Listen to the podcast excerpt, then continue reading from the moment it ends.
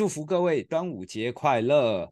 明天是端午节，然后呢就会连续假期四天，所以我们今天结束之后呢，下礼拜一列车才会继续行驶。端午节嘛，跟大家讲一个故事。各位知道端午节是纪念屈原，那大家知道屈原的老婆是谁吗？哦，屈原的老婆是陈氏，一个姓，然后后面一个氏嘛。然后因为屈原他投河自尽之后呢，陈氏他就守寡，不再改嫁了，所以就流传至今，就有一句话叫做“屈臣氏不二嫁”。好，故事讲完了。我想大家听完之后一定三条线哦，这是哪来的干话或是垃圾话？好，这就是我们小龙要做的事情，帮助大家。练笑话，帮助大家讲一些五四三的话哈，不是不严谨，我们是想要用另外一种方式来认识神。OK，前面要讲这些东西呢，当然也是祝大家端午节快乐之外呢，同时也要跟各位讲一下，就 SHALOM 很推崇来聊干话，很推崇你要去讲一些跳脱逻辑跟现实的话。为什么要做这件事情呢？我们在学习耶稣。并不是说耶耶稣是干话王，而是说耶稣他是非常会利用当时的现场状况，然后突然灵光乍现，然后跟门徒们讲一些天国的奥秘。耶稣是会用当下生活周遭的事情，说出了今天的奥秘。有一次，耶稣在跟门徒聊天，然后就有一个家长带着孩子来到耶稣面前，要就近耶稣。旁边就一大堆小孩子开始在那边玩啊、吵闹啊，结果门徒就觉得很不耐烦，然后就叫他们滚蛋，哦，就是你们这些熊孩子，借过。然后结果耶稣就讲了，叫他们来说，小孩子要到我这里来，不要禁止他们，因为神的国正是这样的人。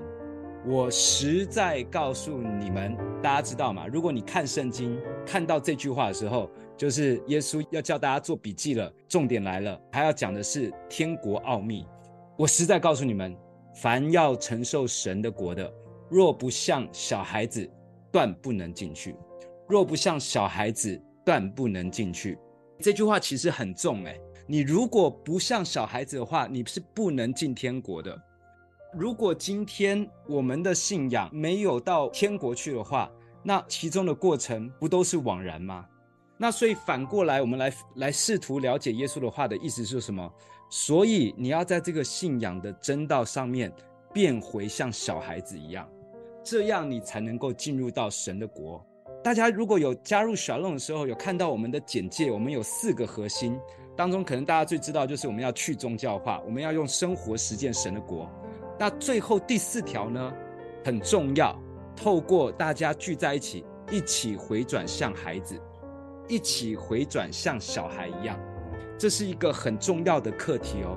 将来 SHALOM 开始要办实体活动的时候，我们要办的活动并不是另外一个医治特会、祷告特会，呃，这个遇见神营会。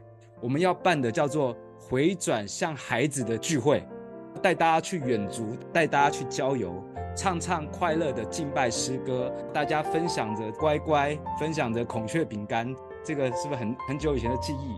去到一个地方，大家一起去远足郊游，快乐开心，回转像孩子，因为这是我们共同的主叫我们做的事情，必须做，必须做之外，还要给大家一个观念：社会上我们要面对老板，我们要面对客户，我们要面对同僚，面对很多的人。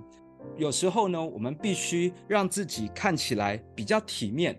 你可以在人面前表现出是一条汉子。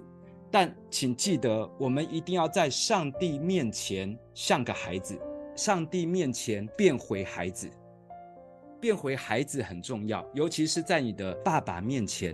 世界颠倒了，这个世界常常容易对着比你强大的人卑躬屈膝。这个人可能是你的老板，这个人可能是你的客户、衣食父母。哦，干爹。就会为了这个人去委屈了自己，但你却能够在礼拜天的时候不要吵我，我要睡觉。去聚会我不要，读圣经我不要。这个时候你就可以拿出很多的个性出来，我才不管呢。你在地上的人去认他爹，但你天上的爹你却完全不认，这是现在的人的一个很大的问题，把次序搞混。我们能够在人面前像条汉子，不卑不亢，因为我们有天上的神，而我们在天上的神面前回转像个孩子一样。孩子他的本质是什么？Shalom 呢？其实他内在里面在做一件事情。也许大家会越来越知道，当中你会发现，其实我们正在学习帮助彼此灵性觉醒，帮助我自己，也帮助你，我们一起达到灵性觉醒。在其他的宗教，大家有听过要修行、要悟道、禅定啦，或是打坐啦、茹素啦，或是修身养性啦，让自己可以悟出那个道理。我曾经也有尝试过一些方式，后来我发现基督的信仰当中，我们也有在悟道。这个悟道的过程当中，就是灵性觉醒。讲到悟道，不要认为好像我在拿其他的宗教的这个说法来用，只是让大家能够知道，我们称之为灵性觉醒。在旧约圣经当中，几位灵性觉醒的人非常有代表性。我最喜欢提到大卫。大卫的诗篇二十三篇里面就讲了一句话说：“他使我的灵魂苏醒，为自己的名引导我走义路。”再来，耶稣其实很渴望人也能够经历到灵性觉醒。耶稣跟门徒们讲说：“神是个灵，所以要用心灵跟诚实来敬拜他。”这句话是耶稣讲的，而翻译出来叫做“心灵跟诚实”。曾经我跟别人讲说，其实另外一个翻译叫做圣灵跟真理，然后就有一个人留言就告诉我说，这个翻译不好，我认为是心诚则灵，所以是诚心诚意来敬拜神，这是他用自己的脑袋去想。但如果真的用原文真实翻译是，他说你要用你灵性和真理来敬拜他。灵性这个东西又回到创世纪，上帝用自己的形象样式来造男造女。所以，上帝是不是也是两个眼睛、一个鼻子，有头有手有脚，然后手指头五根，脚站立，就是一个人的形状？当然，你可以这样想象哈。但是我再给大家另外一个脑洞开一下：上帝的形象样式来自于我们与上帝有同样的灵。当上帝在创世纪用尘土捏造人出来之后呢，他跟所有的物种做了一样不一样的事情。对他鼻子吹了一口气，从此以后，人就变成有灵的活人，有灵的活人。你知道你是有灵的吗？我们跟上帝都有灵。当你的灵要苏醒的时候呢，你才能够真正的跟神完全的合一，因为你跟他形象样式合在一起。所以小龙也在帮助，让我们人灵魂苏醒。我们看耶稣要我们怎么做，当中他特别也讲，我们要回转向孩子。小孩子的时候，是不是想象力丰富？你有没有经历过你的小时候一段？你不需要有人陪你，只要家里有一个玩偶，你就可以玩一个下午。